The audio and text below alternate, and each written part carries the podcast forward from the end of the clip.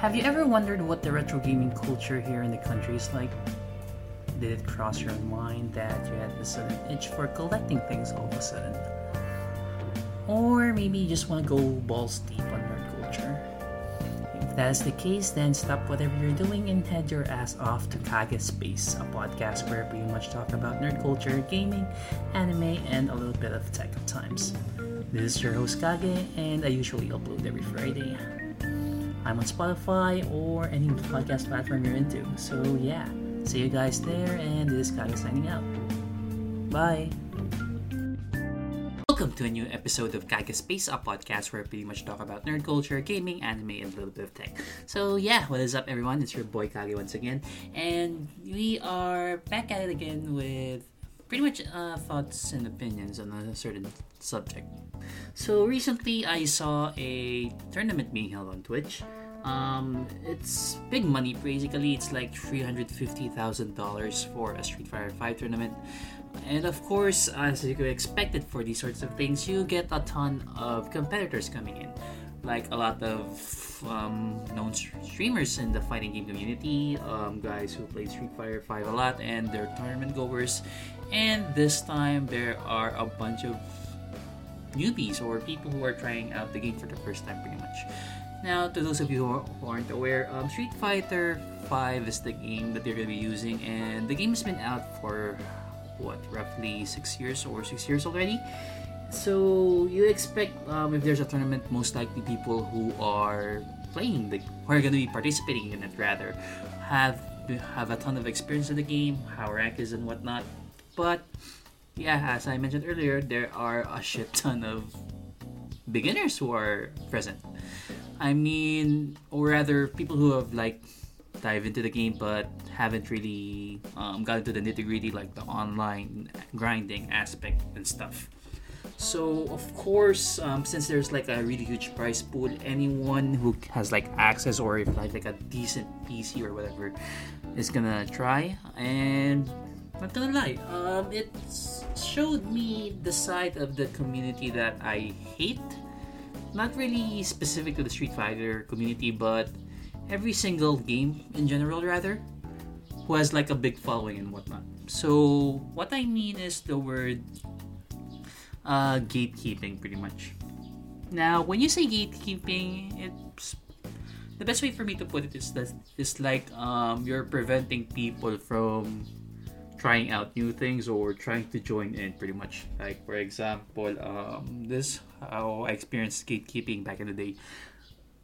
Um, when i was like what uh, roughly in my teens uh, my teenage years i often go to our local mall which is SM North EDSA and there are like um, one arcade center there called quantum.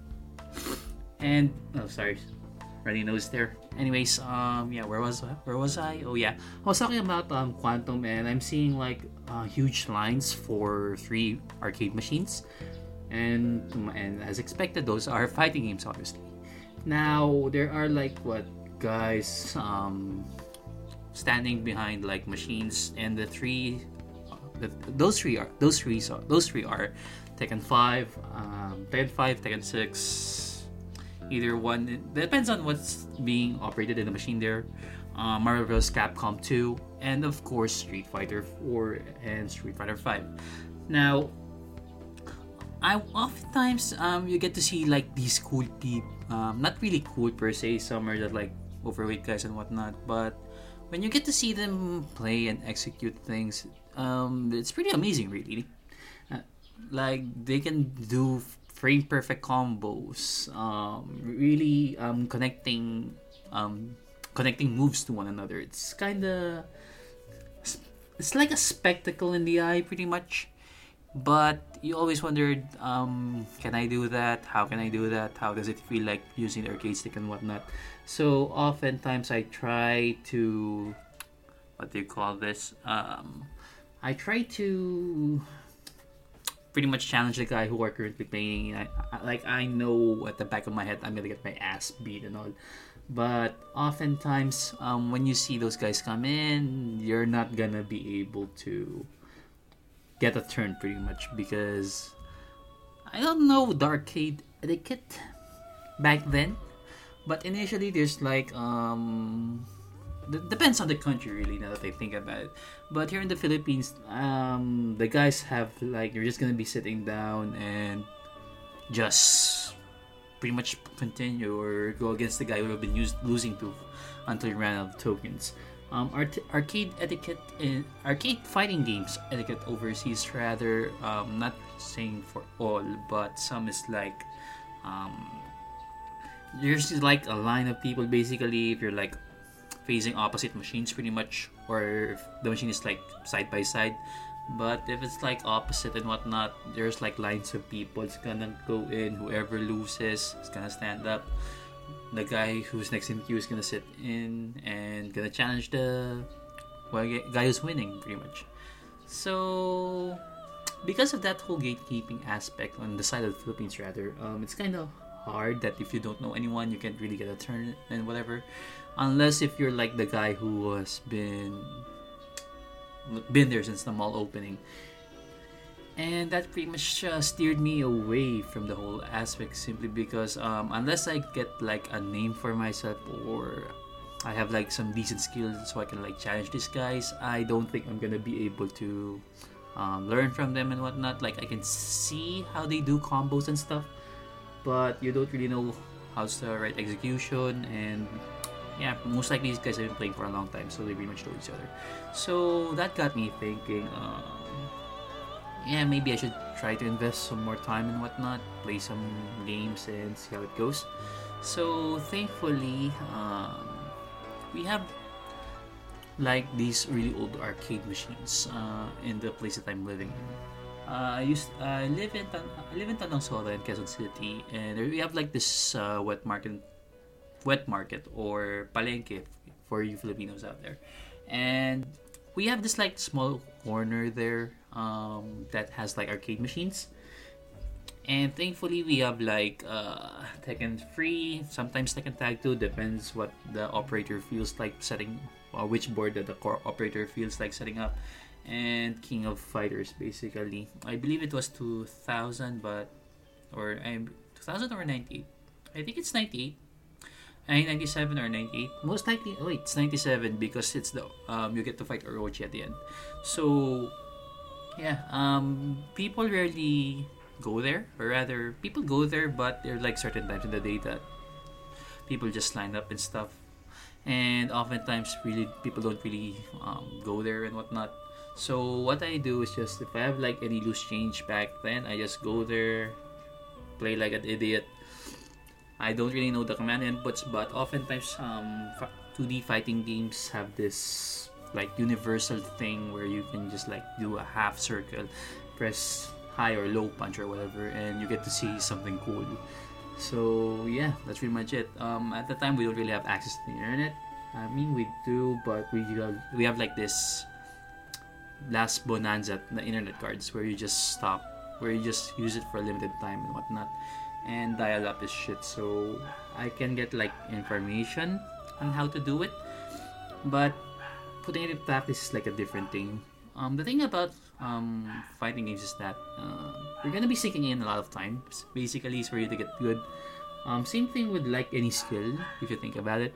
But the thing is, is that it's all bullshit if you don't have any some again you don't if you don't have anyone to play against pretty much thankfully there's like a bunch of old people there who I get to see play and sometimes I ask them um, how did they do those certain moves and whatnot. Primarily this um, happened with Tekken 3 and Tekken Tag funny enough. And I don't know, it's the, the execution for Tekken is much easier for me compared to the 2, 2D fighting things side of things like so and funny enough, um, that's where I spent most of my money basically when I decided to go to the arcade. Now, funny, um, the I don't know what they call this. Yeah, Tekken 6 is like the primary game on Quantum when I decided to um, play um, play basically against the regulars there. Thankfully, um, I have spent some decent time with Tekken 3 and Tekken 6, um, Tekken Tag so some of the movesets have been carried over, but on Tekken 6 there's like this mechanic called bound system. Now, to give you an idea what the bound uh, system is, basically, um, when your opponent is in the air and you're like um, attacking them in the air, or what we, we call as juggling, um, in order to extend your combo, you have to bound your opponent after launching them. So when you say bound, basically um, you do a move that will force your airborne opponent to bounce to the ground um, go to the ground and he's gonna bounce up basically. And from there you can like um, continue your combo and finish it off basically. Or until you carry them to the wall and do more damage. But that's how i can explain like bound in the basic sense and from there um, you understand now like how matchup works, like how what's the best counters when you manage to block like uh high frame move basically. When you say high frame like when they when the start of animation happens and you somehow block there's there's this like really long pause. Basically if the block if you manage to block the move and you there are like specific counters basically. So you can like make the most out of their out of your opponent's mistake so I get to learn stuff like sidestep. Um, Korean backdashing is a thing that I'm still struggling with. I'm pretty much a casual. I guess um, I haven't really played in like really um, huge tournaments and whatnot, mostly because I suck.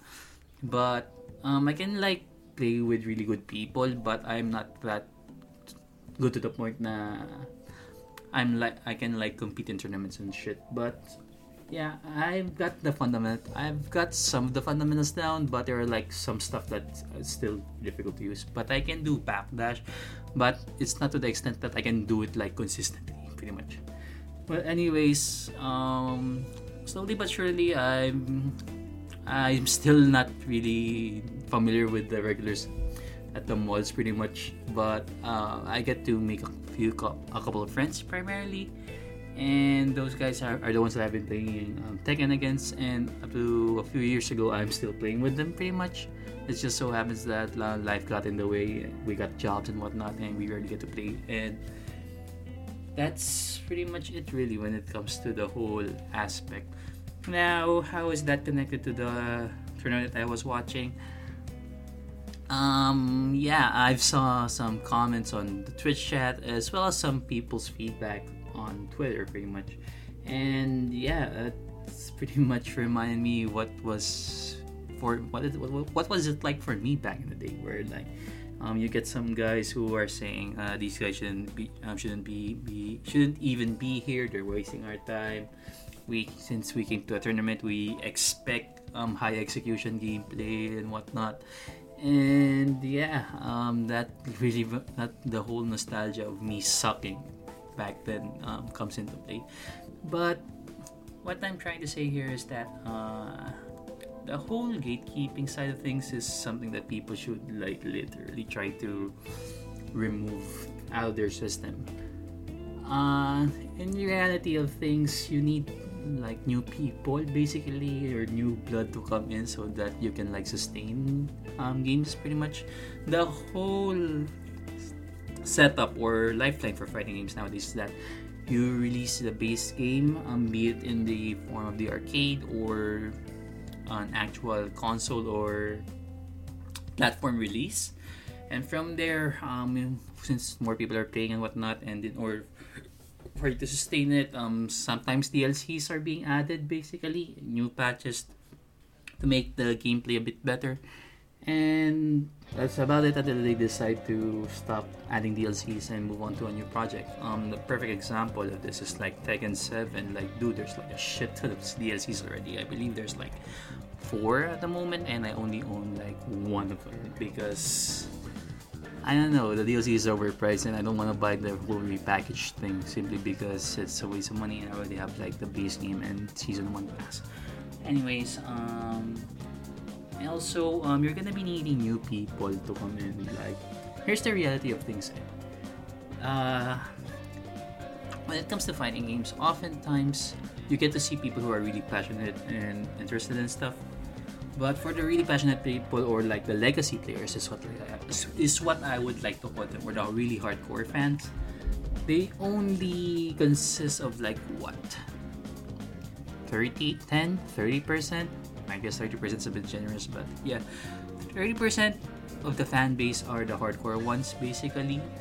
And sales wise, that doesn't it's pretty shit. Uh, most of your money makers or the ones who are gonna be bringing in more money are gonna be the newcomers, basically, or the casuals, as you put it. And because like word of mouth and whatnot, that's why companies are actually investing more on their esports side of things, like primarily Tekken, Street Fighters. Um, uh, I would like to say Smash, but that thing is popular on its own. But the thing is, is that Nintendo is a bit shitty when it comes to um, the competition side of things because you know Nintendo. But yeah, um, you're gonna be needing new newcomers to come uh, to go in and bring life to the franchise, pretty much. And yeah, um, if people can like really stop the whole gatekeeping aspects of things, um, you get to have more people come in that will like uh, encourage companies to create more fighting games, basically.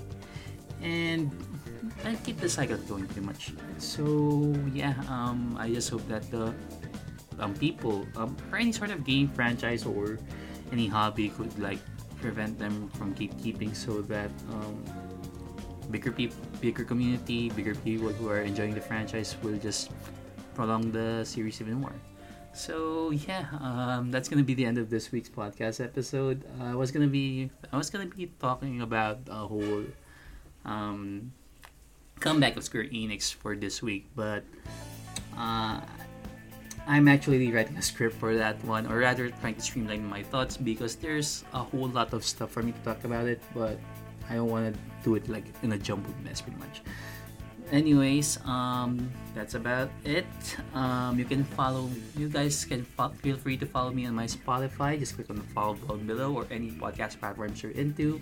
Uh, feel free to check out my previous recordings. Uh, I have a shit ton of them. And what else? You can follow me on my socials. That is facebook.com slash kagespace. I'm also on Instagram at instagram.com slash kagespace. And yeah, um, if you guys want to support me directly because electricity is a bit uh, high nowadays, um, you can like donate to my Gcash, which is 0956 if you're the Philippines. Lastly, uh, still thinking about the whole Patreon thing. Um, if you guys want to support me, um, please let me know. I don't have any ideas for, to, for the tier ideas, anyways. And if you guys like want to do a collaboration or whatnot, uh, please feel free to DM me on my social media, and we'll set it from there. Anyways, uh, this is Kage signing out and catch you guys on the next one. Bye.